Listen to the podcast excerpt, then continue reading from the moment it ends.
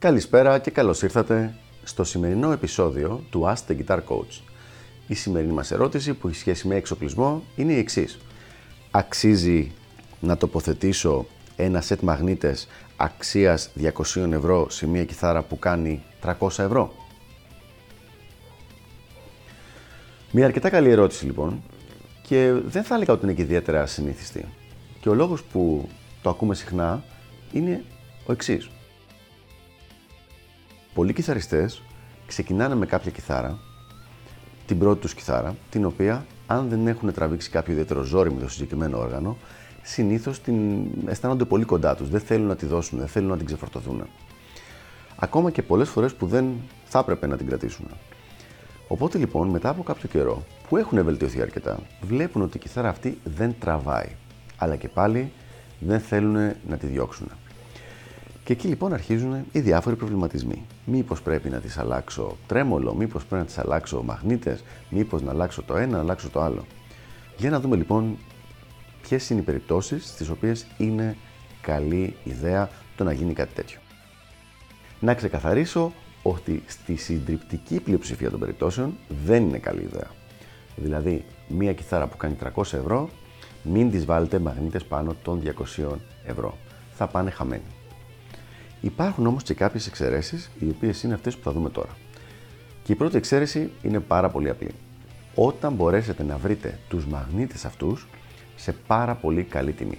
Για παράδειγμα, αν κάποιος θέλει να πάρει το σετ των μαγνητών του Zack Wild, οι οποίοι όταν τους είδα τελευταία φορά κάναν περίπου 200 ευρώ, να τους βρει ας πούμε μεταχειρισμένους στα 100 ευρώ.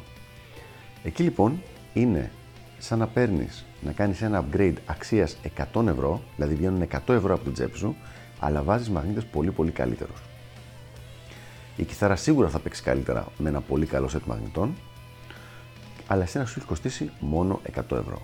Σε αυτή την περίπτωση δεν είναι κακή ιδέα, όπως ντε και καλά, το να τους βάλεις στην παλιά σου κιθάρα. Δεύτερη περίπτωση.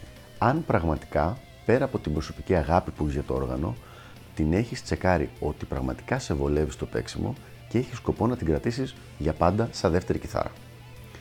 Δεύτερη κιθάρα μπορεί να είναι αυτή που θα έχεις, ας πούμε, όταν πηγαίνεις διακοπές, αλλά μπορεί να είναι και αυτή που έχεις σαν δεύτερη on stage. Δηλαδή, αν κάτι πάει στραβά με τη βασική σου κιθάρα, σπάσει κάποια χορδή, γίνει κάποιο ατύχημα, κάτι τέτοιο, να, υπάρχει, να είναι η backup κιθάρα σου.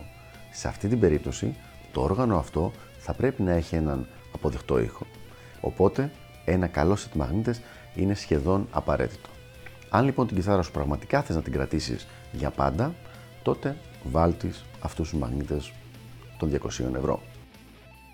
Σε κάθε άλλη περίπτωση δεν θα έπρεπε να γίνεται μεγάλο upgrade τέτοιου είδους, δηλαδή 200 ευρώ για μαγνήτες, σε μια κιθάρα η οποία κοστίζει καινούρια γύρω στα 300 ευρώ. Κατασκευαστικά, το συγκεκριμένο όργανο θα είναι τόσο χαμηλά, δεν γίνεται να μην είναι χαμηλά, και τα ξύλα του και τα μεταλλά του και το τρέμολο και τα ηλεκτρικά του που πραγματικά να πηγαίνουν χαμένοι οι μαγνήτες αυτοί. Οπότε σε κάθε άλλη περίπτωση το βγάζουμε εκτός. Αλλά μην ξεχνάμε το εξής. Τους μαγνήτες μπορείς να τους βάλεις και να τους βγάλεις στην κιθάρα.